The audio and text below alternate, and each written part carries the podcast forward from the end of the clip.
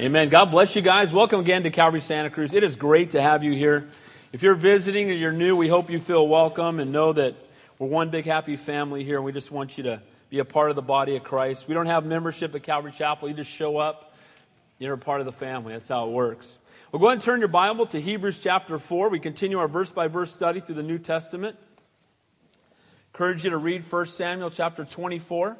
We'll continue our Old Testament uh, study on Wednesday night, so be, be reading ahead for that. Um, again, quickly, just a couple of things. Be praying about the building situation. We've looked at a few more this week, a couple that we're actually pretty excited about. But at the same time, we know that there's a lot of permit process and things like that. But again, the good news is God's in control, and we won't be anywhere He doesn't want us to be. So we pray that if He wants us to be there, He'll open all the doors for us to be there. And if He doesn't want us to be there, we don't want to be there anyway. Amen?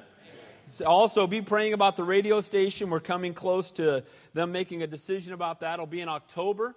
So again, if you're new and you don't know about it, it's a full. We've put in uh, for a permit for a full power radio station, which would mean that we'd have 24 hour day, seven day a week Christian radio in Santa Cruz.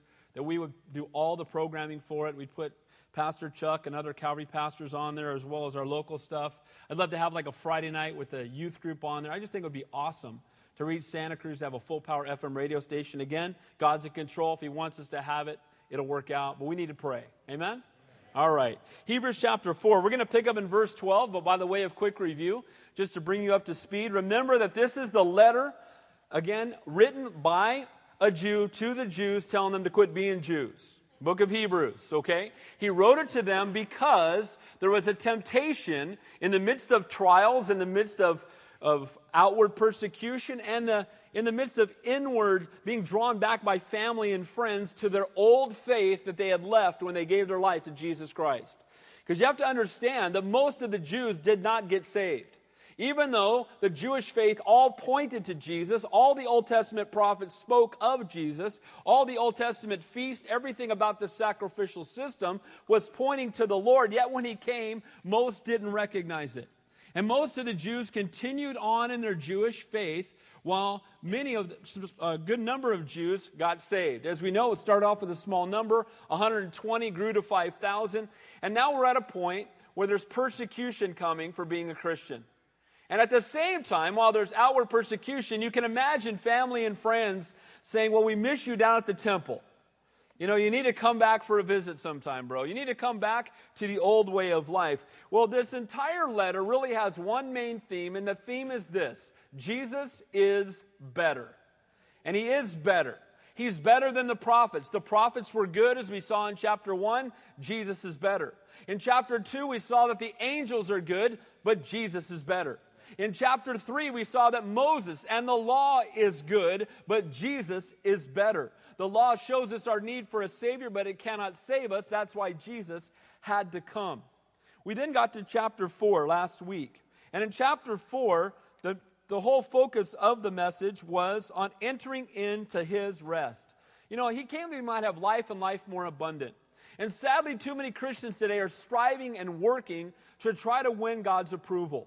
Guys, you cannot work enough to be good enough. That's why Jesus died.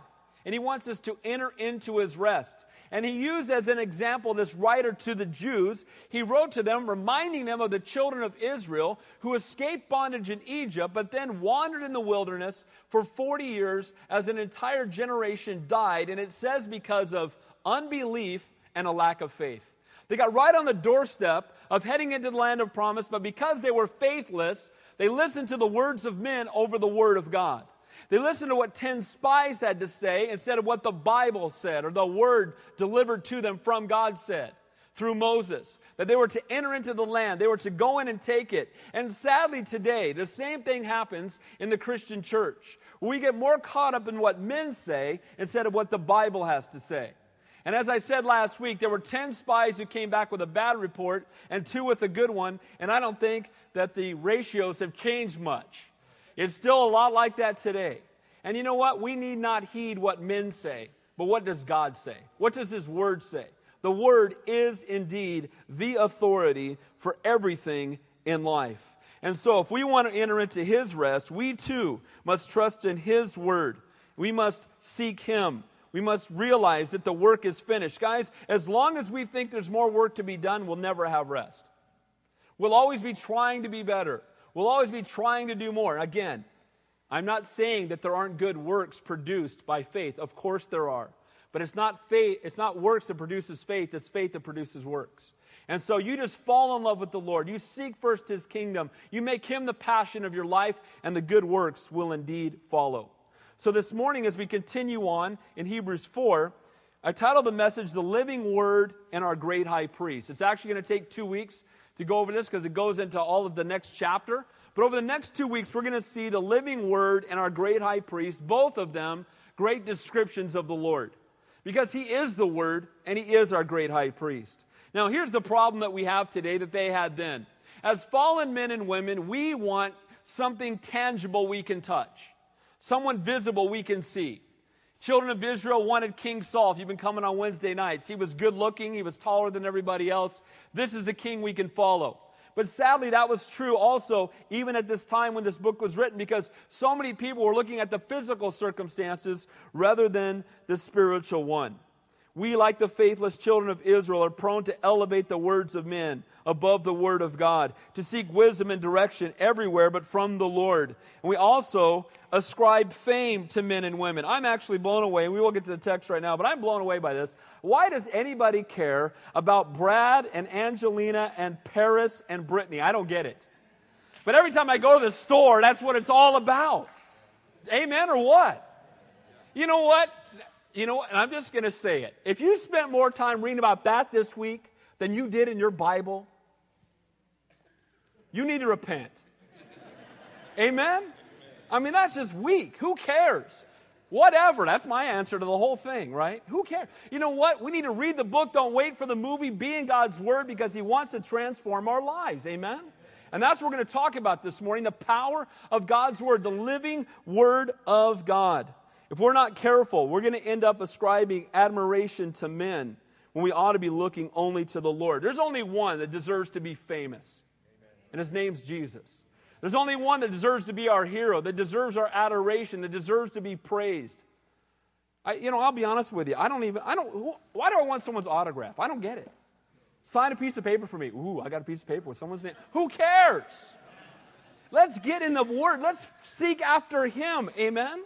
I pray we'd be so focused on Jesus, we'd walk right by those famous people and not even notice them. If, if nothing else, tell them about Jesus. Amen? Amen?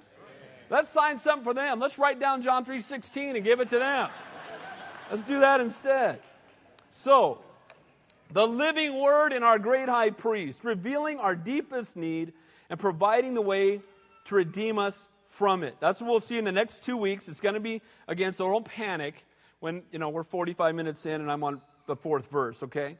But point number one, we're going to see the living word. The living word transforms us and reveals truth. You want your life to be transformed? Spend time in God's word. And we'll talk more about that. Number two, as we'll see part of it this week and the rest of it next week, our great high priest will see that Jesus is better. And we're going to see nine ways at least, there's probably more, but nine that I found in these few verses that show Jesus is better than any high priest who had ever been on the planet. Again, those high priests were good, Jesus better. Jesus is the answer. He's the fulfillment of everything the high priest pointed to. And lastly, next week we'll see the source of spiritual maturity. So let's begin in verse 12. The living word and our great high priest, revealing our deepest need and providing the way to redeem us from it, beginning by looking at the living word. It transforms us and reveals truth. Look at verse 12. For the word of God is living and powerful.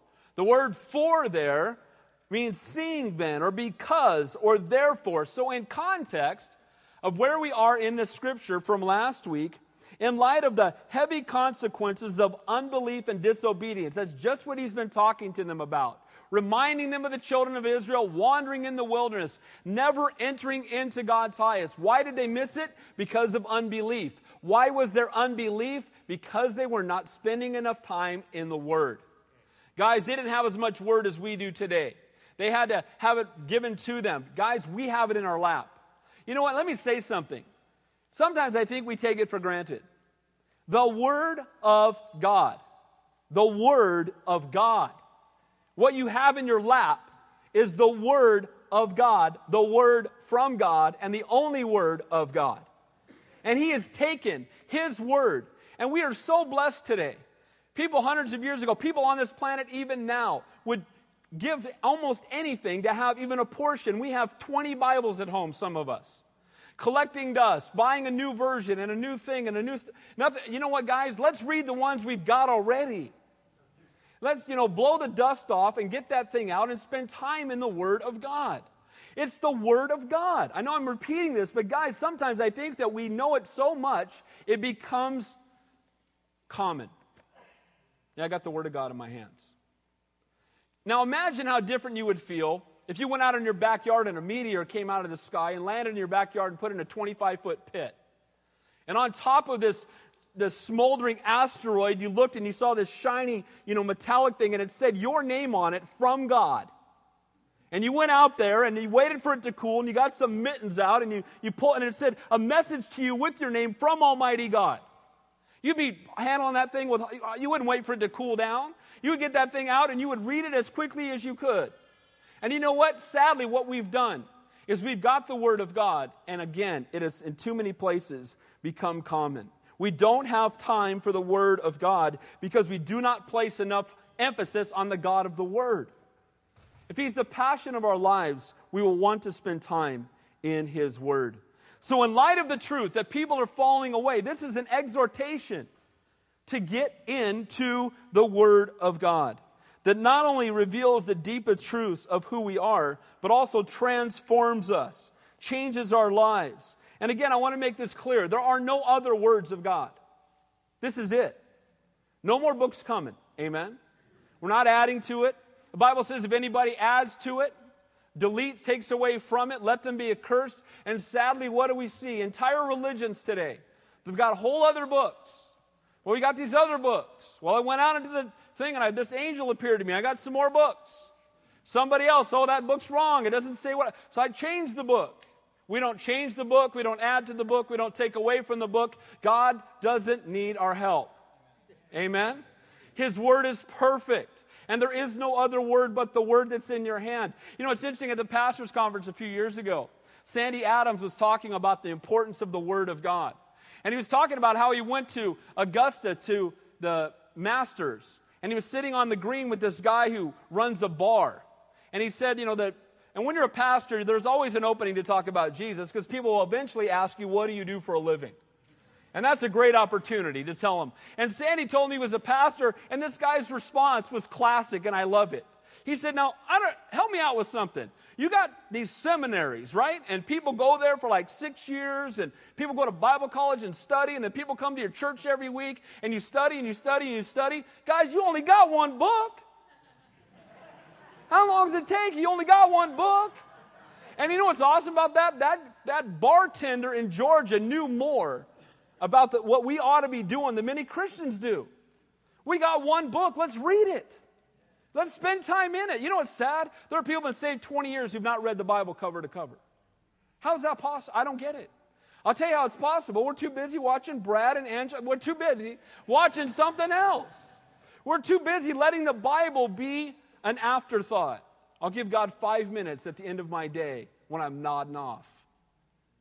You know what? We need to give Him our first fruit of our time. The Word of God. It's the Word of God. You know what? The Bible rocks. And it will absolutely transform your life, but it won't if you stick it under your pillow closed. It doesn't work that way. Amen? And I want to encourage you being here and having the Word of God taught to you is a great thing. But this should be gravy to what happens the rest of the week. What happens during the week ought to be you hungering and thirsting after the Lord and spending time in His Word because it will transform your life. It will change who you are. It's a love letter, it's an instruction manual. It's the very divine expression of Almighty God Himself written to you. And we are so blessed to have such great access to His Word. The word word there for the Word of God is logos or logos depending on how you pronounce it, and it means something said or reasoned or a divine expression. His word is an expression of his very person. In the beginning, John 1 1, was the Word. John 1:14 then says, "And the word became flesh and dwelt among us." Who's the word? Jesus Christ. You want to know the God of the Word, spend time in the Word of God. Now, God's Word not only reveals truth and transforms lives, but it allows us to know Him in a personal way. Again, we should spend time in it every day.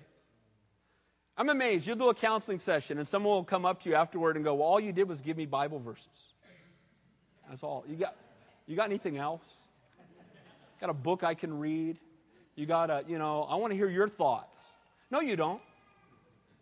You don't want my thoughts, they'll be lame. God's word is sufficient. Look what it says the word of God is living. This is not a dead book. We are not reading Moby Dick. Amen. This is the living, breathing Word of God. I've had people say to me, Well, I've read the New Testament. I don't need to come on Sundays. I only come on Wednesdays because I've been to the Old Testament yet. I'm like, This is the Bible. We're not reading a, a novel. You know what? It's living, it transforms us. It is such an incredible book. And praise God that He wrote it down and made it clear to us. Now, let me take a moment. I want to say a few things. Have, as you can probably tell, I'm pretty excited because I love the Bible. If you're new here, that's I do. I love it. It rocks. But let me tell you some things God's Word says about God's Word. Let me just tell you some things. I'll go through these fairly quickly.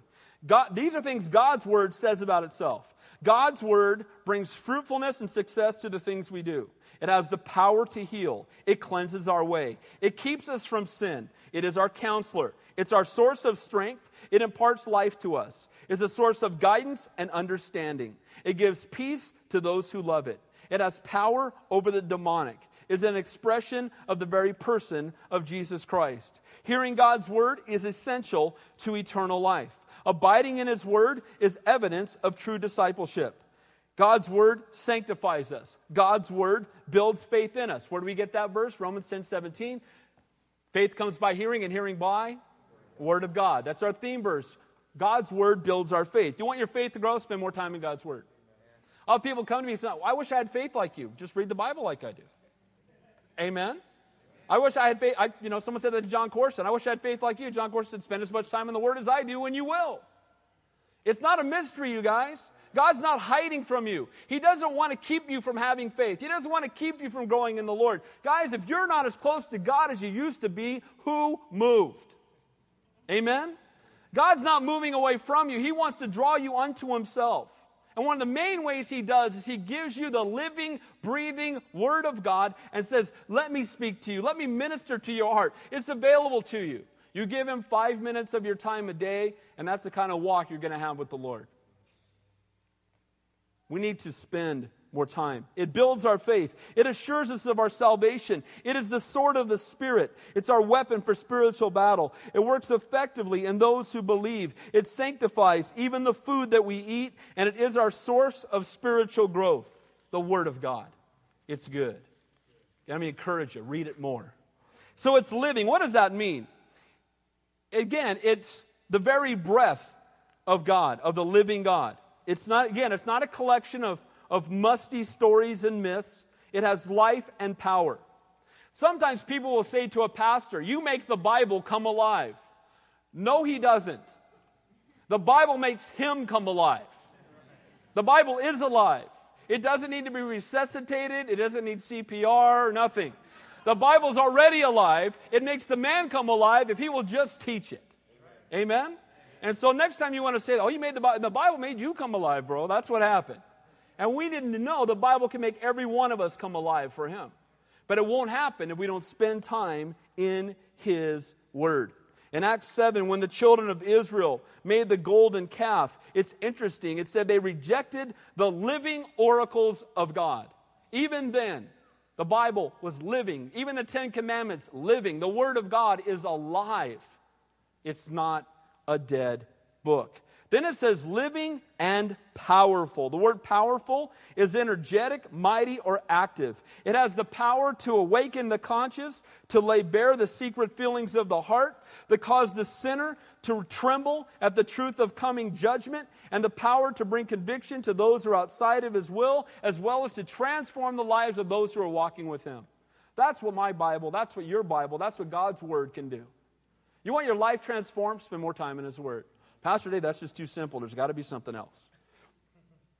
I, I shared this with, with, the Wednesday night crowd a few weeks ago, so I'll share it with you. I'm going to give you your first counseling session at Calvary Santa Cruz free. Here it is. They're always free anyway. No matter what you say when you come in, I'm going to tell you to do this. Are you spending time in the Word? Well, um, not, uh, no, not, not, not so much. Okay. You spending time in prayer? Well, you, have, you have godly friends, you in fellowship? Go do those things. Amen. It's amazing how we spend time in God's Word and we spend time in prayer seeking His face, and we're surrounding ourselves with godly people who keep us accountable and hold up our hands in times of difficulty, that the trials of this life are nothing. Turn your eyes upon Jesus, look full in His wonderful face, and the things of this earth will go strangely dim in the light of His glory and grace. Guys, when we turn to His Word, when we turn to the Lord, when we're passionate for Him, the trials of this life are nothing compared to the greatness of our God. God's word is living and it is powerful. It has the power to take us, dead in our trespasses and sins, and make us new creations in Christ. The word of God opens our eyes to the truth of who He is, and we need to be in it more. We need not to be ashamed of it either. Again, I'm being pretty open this morning, and I know that surprises you, but let me say this. I'm shocked at how many churches are getting away from the Word of God. That is tragic. And it's a sign of the end times when we apologize for the Bible. When we say that it's boring. When we, the Bible's not boring, you're boring. Amen? The Bible rocks. The Bible's great. The Bible's awesome. The book of Leviticus is awesome. Every, every letter, every dot, everything in the Bible, it's there for a reason. And we ought to be excited about it. It's God's Word. So it's living, it's powerful, it can transform lives. And then it says it's sharper than any two edged sword. It's able to cut with great precision. It can convict both the most on fire believer and the person who is lost and doesn't know God. It does surgery on the human heart. It cuts out the diseased tissue and brings healing all at the same time. It performs surgery. It'll come in, and what's amazing is it's so accurate. It's so right on time. It cuts perfectly. It's interesting that we see the only offensive weapon in Ephesians chapter 6 is the sword. And the sword is God's word. If we want to impact the world around us, we need to be people of the word, the word of God.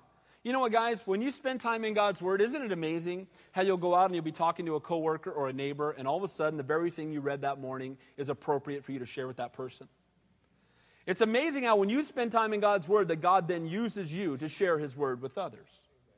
When you hide God's Word in your heart, it not only keeps you from sin, but it also allows you to minister to others. Lord, help us to spend more. what if we spent as much time in the Bible as we do watching TV? Oh, that would be scary. Amen? People are like, well, I, what do you talk? I don't watch TV. Thou shalt not bear false witness. Amen. Don't lie. And I'm not talking at you, I'm talking with you, okay? Football season's coming. I love the 49ers, all right? I, I, I'm, I'm, I'm confessing it, but I love Jesus more. Way more. Amen?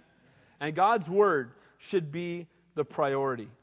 Now, let me say this. It is amazing. It says there, look what it says a two edged sword piercing even to the division of soul and spirit and of joints and marrow. Now, what's interesting is that God's word can hit with such surprising precision, no spot too tight for it to get into.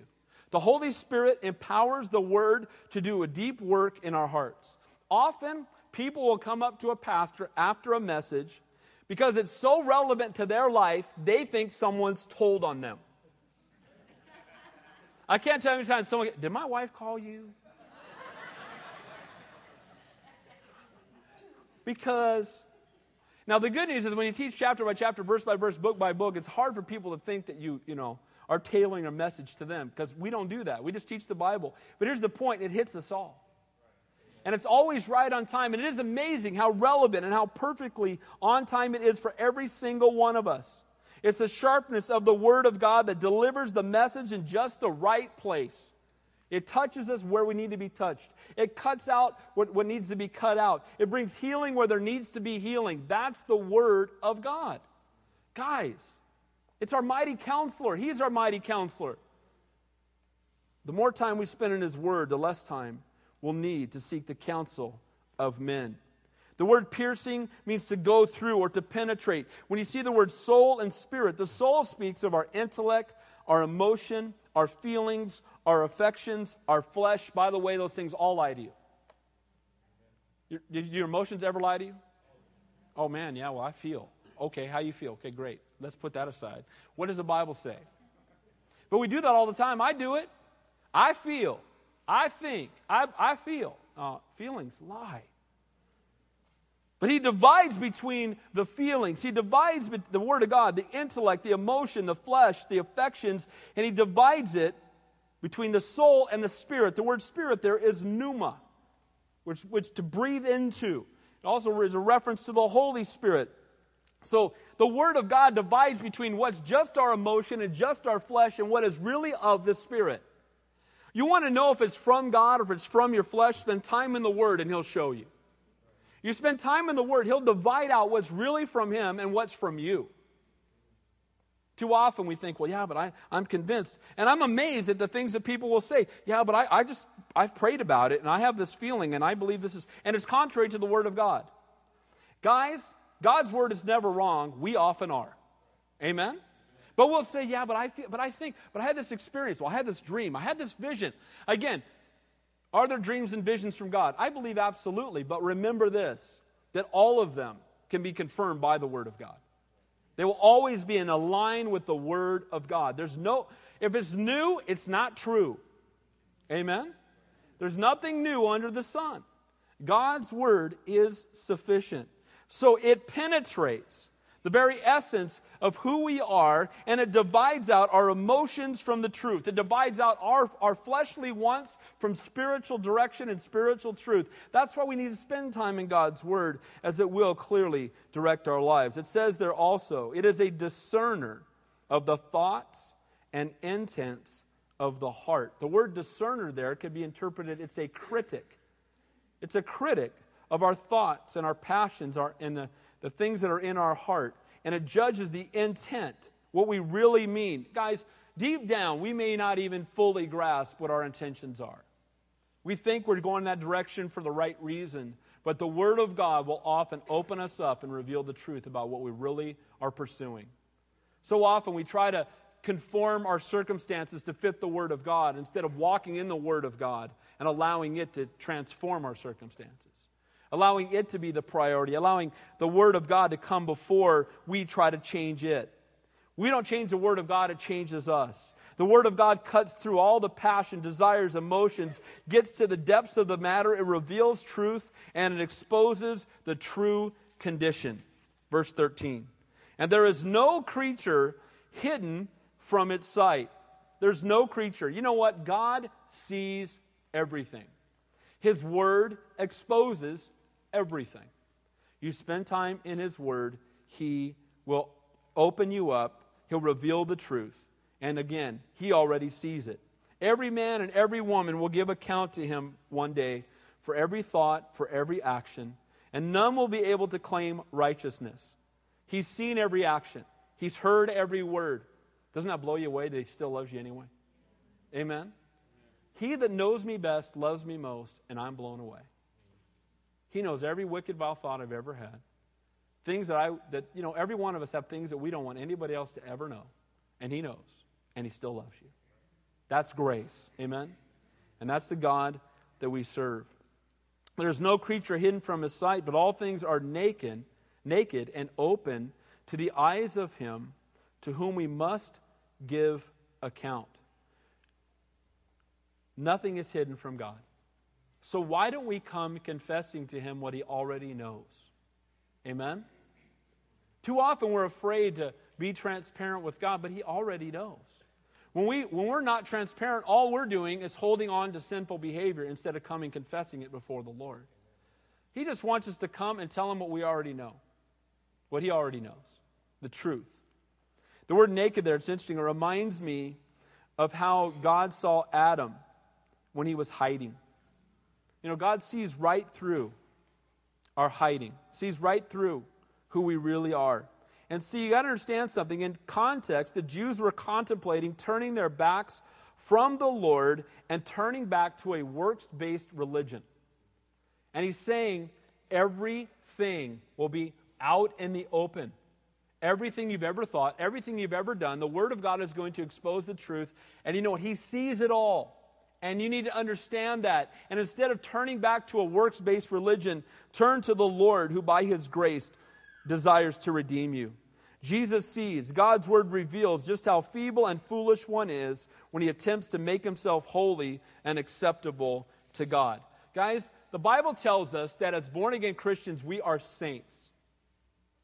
We are saints. We are sanctified. We are set apart ones. But we are not saints because we performed miracles or because we did good works. We are saints because we have been adopted into the family of our Savior through the shed blood of Jesus Christ, who has set us apart unto Himself. We are saints. And so you might say, Well, I'm, I don't know if I'm a saint. Well, you're either a saint or an ain't. Amen?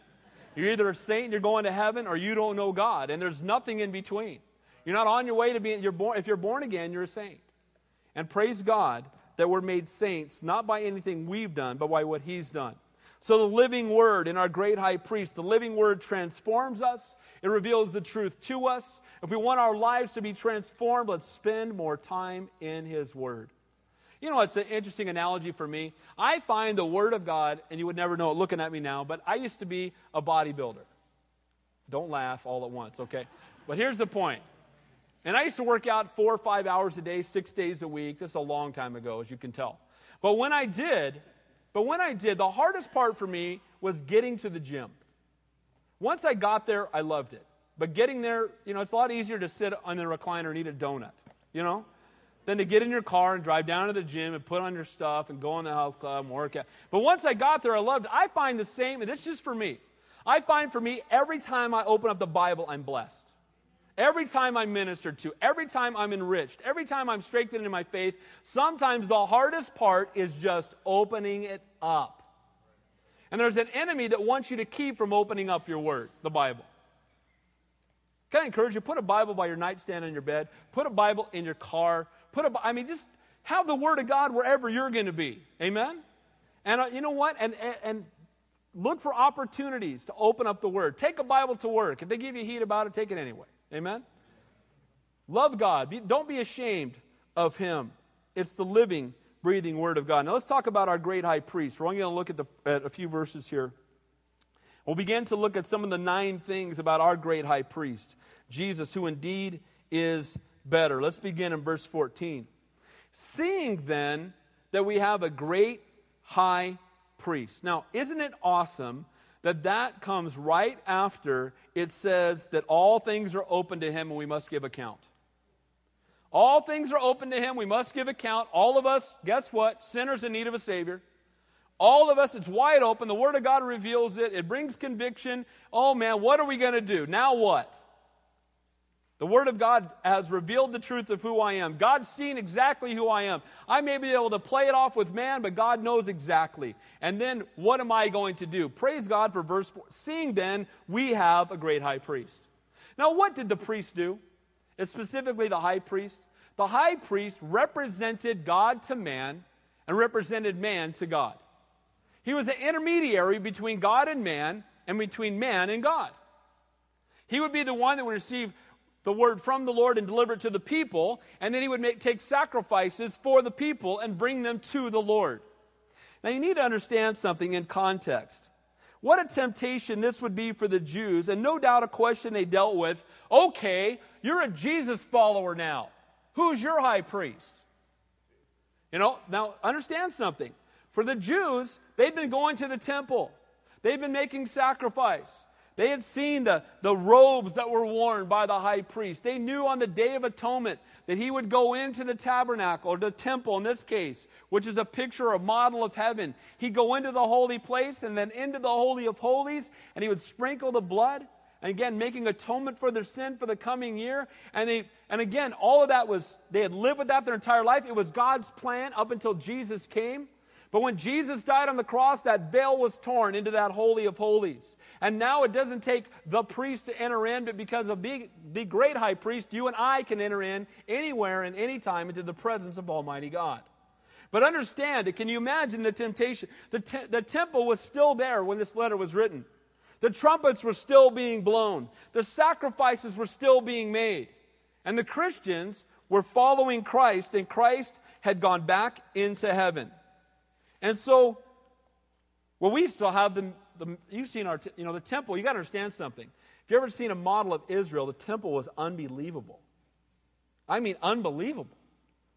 I mean, almost looked like it took up a third of the city. It was a massive, incredible place, gold, and just unbelievable, this place. And all of a sudden, they no longer went there.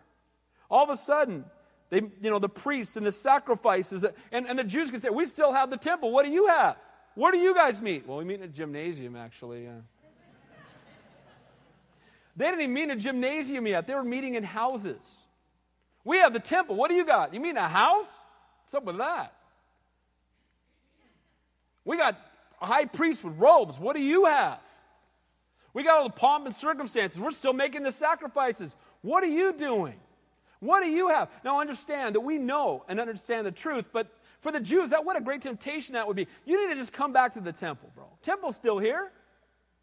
We're still making sacrifice. That's what you did for the first 40 years of your life. Now all of a sudden you don't need to do that anymore. What's up with that? So these questions were coming.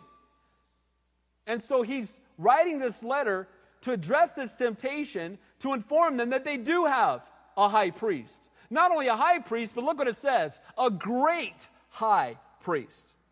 No other high priest was called great. And no other high priest will ever be called great. And the truth is, no one else ever deserves the word great next to their name but our Savior. Amen? And he is the great high priest. And again, this was a, a potential stumbling block but we do have. And the word great there means eminent in ability and virtue and authority and power. Jesus is the great high priest. He's better, he's greater. Aaron was good, Jesus greater. All the high priests that came after him, used by God, some of them not so good, some of them evil. Some of them fall, fell away from the Lord and did corrupt things in the tabernacle and in the temple. But Jesus came, and He's better. And you know what? Because we have the great high priest, we don't need priests anymore. Amen? We don't need a we don't need an intermediary that tries to take the place of Jesus Christ. We don't go into a box and confess our sins to a man because we can confess them directly to the Father through the Son. Amen? Now, I want to make it very clear. We love people to do that. And you know, God bless them. We want to pray for them. And often it's done out of ignorance. But the truth is, why would we go to a man when we can go to God? Why would we want to run and ask a man for direction and wisdom when we can go to the creator of the universe? He's a little smarter. Amen? He's a little smart. He's way smarter. So how is he greater? Look what it says. So we'll go through, we'll get a few of them here. It says, We have a great high priest who passed through the heavens well, you got a priest, but guess what? Our great high priest came from heaven. How about yours? Where'd you get yours? Where did he come from? Well, actually, he, he's a Levite from, from down, down the road over here. Where, ours came from heaven. That's where ours came from. And by the way, he went back to heaven. Where's yours now? Oh, he's in the tabernacle or the temple that's a model of heaven. Well, our high priest is in heaven. Yours is in a, tabern- a temple, and once a year he gets to go into the Holy of Holies that the veil's been torn. He shouldn't be going in there anymore anyway. But he goes in there once a year. Guess what? Our great high priest is there always. At the right hand of the Father, making intercession for us always. Your high priest goes in once a year, and you know what? The work's already been finished, and it means nothing anymore. But our high priest is seated at the right hand of the Father. We have a high priest who is from heaven and is now in heaven. So, how is he greater? He came from heaven. How is he greater? He's seated at the right hand of the Father. The priests of this world are not. He is in heaven. After his death on the cross, he, he left heaven, took on humanity, died in our place, and now has ascended to heaven, and he intercedes for you. This literally means he's praying for you. You ever think about the fact that Jesus is praying for you? Midst of temptation, he's interceding for you. Wow. What a great God we serve. Jesus is better. He's in heaven, the temple priests were not. He has daily and constant access to the Father, the high priest did not. Jesus is not in a model of heaven, but is in heaven itself, and he, again, intercedes for us at all times. Every one of you who's a born again believer has a friend in a really high place. Amen? People used to say to me, Well, my best friend did this, and my best friend did that, and my homie's got my back, and my this, and my that. And I say, You know what? My best friend created the universe. Amen? How about that? Put the stars in the sky. That's my best friend. That's who we follow. Jesus is better. He's in heaven.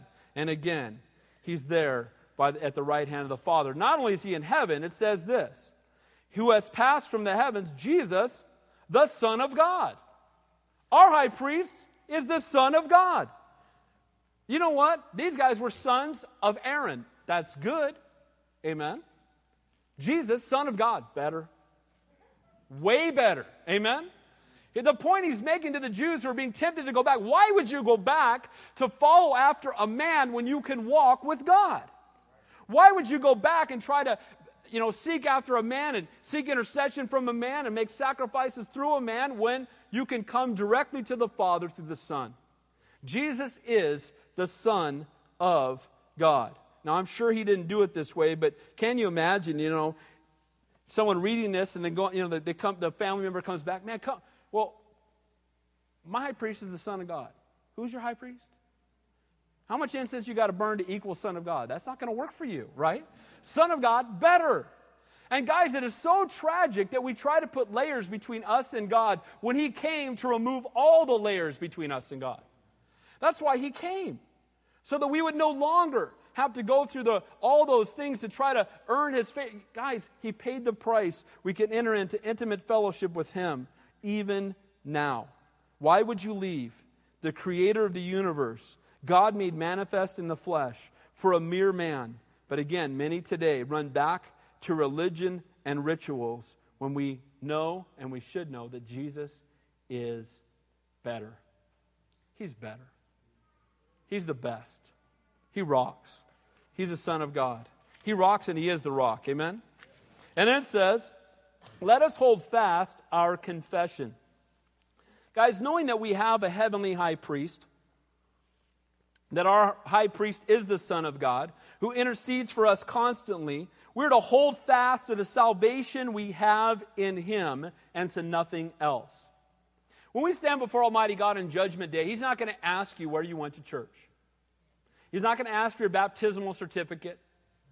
He's not going to ask for your tithe records. And some of you are going, well, that's really good, actually. You know, he's not going to ask for anything other than what have you done with his son. And if you're with Jesus, you'll enter into his presence. And if you're not, it won't matter what else you've done. Jesus alone can get you into heaven. We need to hold fast to our confession that we've made in him. Hold fast to who we are in Jesus Christ. How in the world can we be ashamed of him? How in the world can we be afraid to speak his name when he hung on a cross and died that you and I might have eternal life? Lord, help us to be bolder. Lord, help us. Fill us to overflowing with your Holy Spirit that we would not be ashamed of the gospel of Jesus Christ. You've heard me say it before, but people are coming out of the closet for everything else. It's about time for the undercover Christians to come out of the closet for Jesus Christ. It's about time for us to let everybody in the office know we're saved. Amen? Now, do it in love. Don't be self righteous. Don't be arrogant. Don't have an attitude. Have a servant's heart, but be the best worker in the building and let them see Jesus in you. Hold fast to your confession. Are you a Christian? Don't mumble. Yeah, I got. Yes, I'm a Christian. Amen? Yes. I'm a follower of Jesus Christ. I got a guy say to me one time, Are you some kind of Jesus freak? Yes. Who better to be a freak for than Jesus Christ? Amen? Are you a religious fanatic? I've had that. Uh, yes. You know, fanatic, right? That's where you get the word fan. People are fans. People paint themselves colors for a football team, right? Go out in cold weather and paint their stomach with a letter on it. Oh, right? And yet we're ashamed to be a fan of Christ, to be a fanatic for Him. Lord, help us. Amen? Let's have a greater passion for him than anything else. Verse 15. For we do not have a high priest who cannot sympathize with our weaknesses, but was in all points tempted as we are, and yet without sin.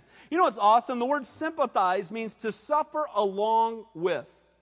Jesus took on humanity, and he can sympathize with us because every temptation you have faced, he faced it first. And he endured it without sin. But he can relate because he understands, because he can sympathize because he became a man. And in becoming a man, he endured all temptation and yet without sin. He knew sorrow, he knew grief. He knew pain far beyond any pain we've ever known. And I believe he knew temptation far greater than any temptation we've ever had. Go to John 4. Go, you know, read in John where he, he's led out into the wilderness. Remember, right after he was baptized, he's led out into the wilderness. And out in the wilderness, what happens? He's tempted by the devil for 40 days. And remember how he responded to temptation? What did he do? He quoted what? Word of God. That's the example for all of us. Amen? When temptation comes, we need to know the Word of God and be able to walk in it. Again, not far away. He's not an unrelatable Savior. He's one who became like us. He's an example for us. I'm so glad that we can see the Father by looking at the Son. Jesus is better. He's better. He's a great high priest. He's come from heaven. And not only that, it says, and yet without sin. Every high priest, you know the first sacrifice the high priest had to make every year? For himself. He would have to go in, and the first sacrifice is sacrifice for himself so that he, then he could be cleansed and worthy enough to go in and make sacrifice for others. Jesus never had to make a sacrifice for himself. He's perfect. He always has been, He always will be. He's holy God. He's better. They're talking about their high priest. Our high priest doesn't need to make a sacrifice for himself. You know what's amazing about our high priest? He's the high priest and the sacrifice at the same time. He doesn't make sacrifices, He is the sacrifice. He is the Lamb of God who takes away the sins of the world. He's the one we follow after. He's better.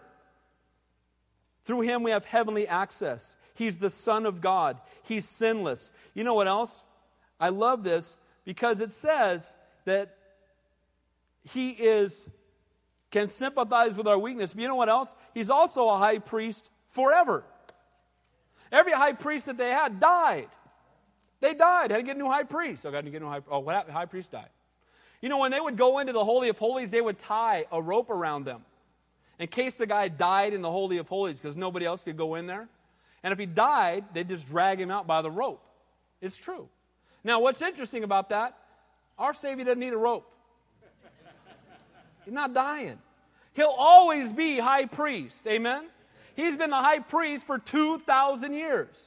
He intercedes on our behalf. He's the only high priest we need. He's the only source of salvation. He is the way. He's the truth. He's the life. He's it. Why in the world would we want anything else? Why would we put something else on equal plane with Jesus? Well, Jesus or Buddha or Muhammad or that's very popular in Santa Cruz, isn't it? Well, that works for you, bro, that's good. That works for you, man, yeah, that's awesome, man. I have another path. One way, God said, to get to heaven, and Jesus is the only way. You know, Buddha is dead. Muhammad is dead. Hare Krishna is dead. Joseph Smith is dead. Mary Baker Eddy, dead. Charles Taze Russell, dead. All the leaders of every cult and religion out there is dead. But Jesus Christ is a risen and living Savior who triumphed over sin and death. And so we don't serve a dead God. And why would we put dead gods on the same plane with the risen Savior? And how dare we? You heard, I don't know if you heard that they had a Hindu priest just pray in front of the Senate recently. Man, are we getting away from God or what? You know what that makes me do though? Once we say, I want to say one thing charge. It just gets me excited. Okay, all right, Lord's coming. Let's be about His work. Amen? Our life is but a vapor. We have so much time to serve Him. He's the great high priest. He will always be priest. He will always be in charge. He will always be in control. And having Him, we have continual access to God. We don't need to go to the temple. We don't need to have a sacrifice. We don't need rituals. We don't need an earthly high priest. We can pray to Him in our car driving down on, on the freeway. Aren't you glad? Praise God, there's no place, it's a person. We don't go to a place, we go through a person Jesus Christ. He's our Savior.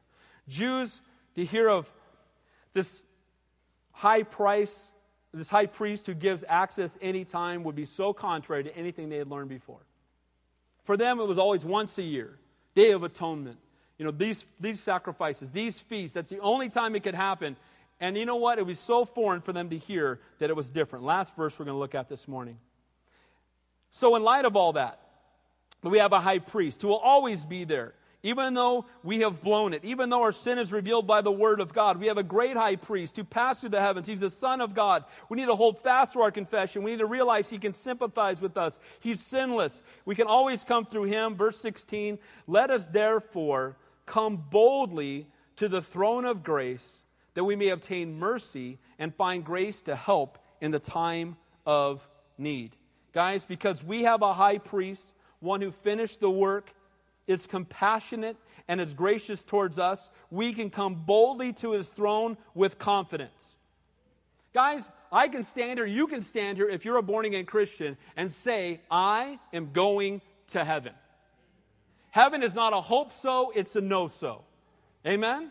I don't hope I'm going. I know I'm going not because of who I am, but because of who Christ is and what he did for me. It's not anything I've accomplished, it's what he did.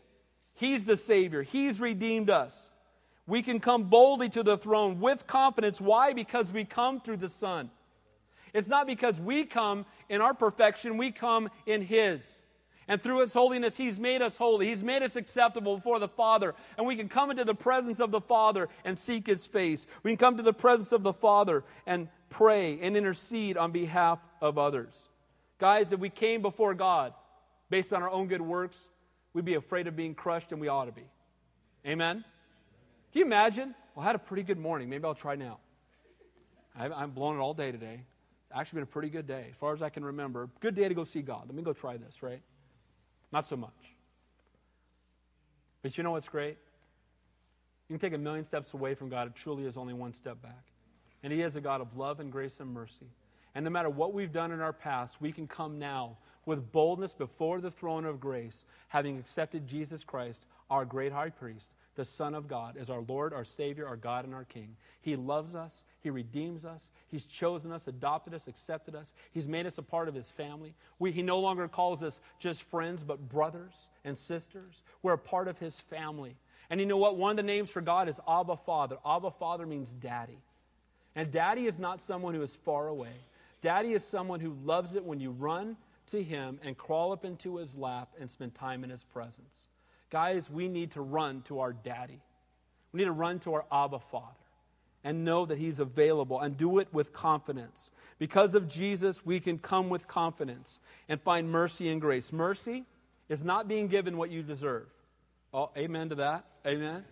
Thank you, Jesus. Amen. Amen. Amen. Oh man, I could pray for. We could pray for uh, next twenty years for that.